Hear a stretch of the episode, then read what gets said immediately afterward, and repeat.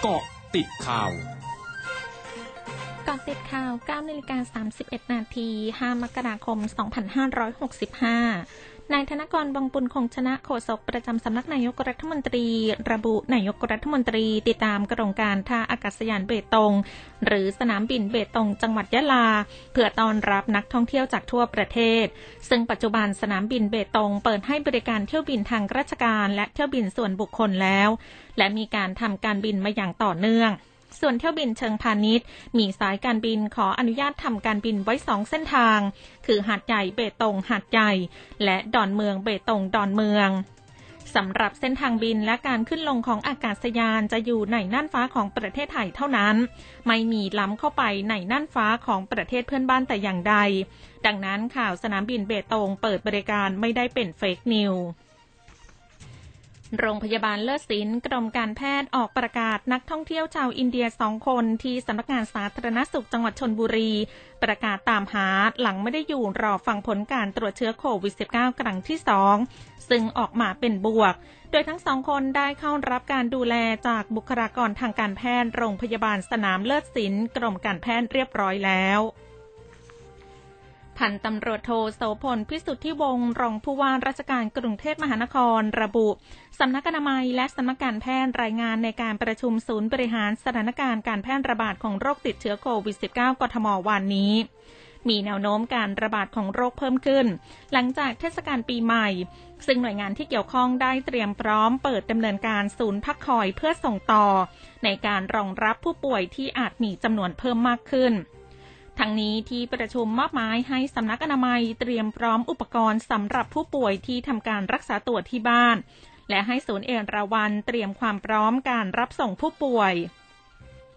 ทั้งนี้มอบหมายให้สำนักการศึกษากำชับสถานศึกษาในสังกัดกรุงเทพมหานคร เข้มข้นการตรวจ ATK ในกลุ่มเด็กที่ต้องไปเรียนออนไซต์ รวมถึงเตรียมพร้อมเปิดศูนย์พักคอยเพื่อส่งต่อสำหรับเด็กณเขตดุสิตเพิ่มเติม เพื่อรองรับสถานการณ์การแพร่ระบาดในอนาคต นายแพทย์ยงผู้วารวันหัวหน้าศูนย์เชี่ยวชาญเฉพาะทางด้านไวรัสวิทยาคลินิก ภาควิชากุมารเวชศาสตร์คณะแพทยศาสตร์จุฬาลงกรณ์มหาวิทยาลัย โพสต์เฟซบุ๊กอธิบายเหตุผลที่ทำให้โรคโควิด -19 สายพันธุ์โอไมครอน มีอาการรุนแรงน้อยลง เพราะผู้ใหญ่ส่วนใหญ่ได้รับวัคซีนแล้วจำนวนมาก การติดเชื้อในเด็กส่วนใหญ่ไม่รุนแรง แต่อาการของโรคจะรุนแรงสูงตามอายุที่มากขึ้น โดยเฉพาะผู้สูงอายุ ตัวไวรัสปรับตัวตามตัวแปรต่างๆ เชื้อโอไมครอนจึงสร้างความรุนแรงน้อยกว่าเชื้อเดลต้าซึ่งจากการศึกษาในเซลล์ทดลองเชื้อโอไมครอน ชอบเยื่อบุเซลล์ทางเดินหายใจส่วนต้นมากกว่าเนื้อเยื่อถุงลมปอด เป็นเหตุผลให้เชื้อลงปอดได้น้อยกว่า และเชื่อว่าประชากรส่วนใหญ่มีภูมิคุ้มกันเกิดขึ้น อัตราการเสียชีวิตจึงลดลง สำนักพระราชวังสวีเดนเผยวานนี้สมเด็จพระราชาธิบดีข่าวกุสตาฟที่ 16 แห่งสวีเดน ซึ่งมีพระชนมายุ 75 ชันษา และสมเด็จพระราชินีซิลเวีย ซึ่งมีพระชนมายุ 78 ชันษาส่งติดเชื้อไวรัสโควิด -19 โดยทั้งสองพระองค์ ซึ่งทรงรับการฉีดวัคซีนโควิด -19 ครบแล้วทรงอยู่ระหว่างกักพระองค์ และมีพระอาการประชวรเล็กน้อย ช่วงนักคืบหน้าข่าวอาเซียนค่ะ ร้อยจุดห้าคืบหน้าอาเซียน นายกรัฐมนตรีอิสมาอิลซาบรียาคอบของมาเลเซียเผยวันนี้จะยังไม่มีการปรับคณะรัฐมนตรีขณะนี้ หลังจากมีการคาดการณ์ในเรื่องดังกล่าว โดยรัฐบาลอยู่ระหว่างให้ความสำคัญในประเด็นปัญหาต่างๆ ที่ส่งผลกระทบต่อประชาชน เช่น ปัญหาน้ำท่วม และการระบาดของเชื้อไวรัสโควิด -19 ประธานาธิบดีโรดิโกดูเตเต้ของฟิลิปปินส์เผยวันนี้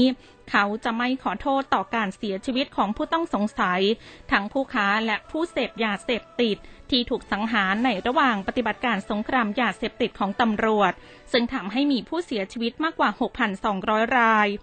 โดยนายดูเตเต้กล่าวว่าแม้ถูกสังหารหรือถูกจำคุก เขาก็จะไม่ขอโทษ สำนักศุลกากรเกาหลีใต้เผยวันนี้ช่วง 11 เดือนแรกของปี 2564 มูลค่านำเข้าวายของเกาหลีใต้อยู่ที่ 506.2 ล้านดอลลาร์สหรัฐ เพิ่มขึ้นร้อยละ 76 จากปีก่อนหน้า และเป็นครั้งแรกที่มูลค่านำเข้าวายของเกาหลีใต้ ผ่านระดับ 500 ล้านดอลลาร์โดยประชาชนนิยมการดื่มที่บ้านมากขึ้นท่ามกลางการระบาดของเชื้อไวรัสโควิด -19 ทั้งหมดคือกติดข่าวในช่วงนี้ สุพิชยาทาพันรายงานค่ะ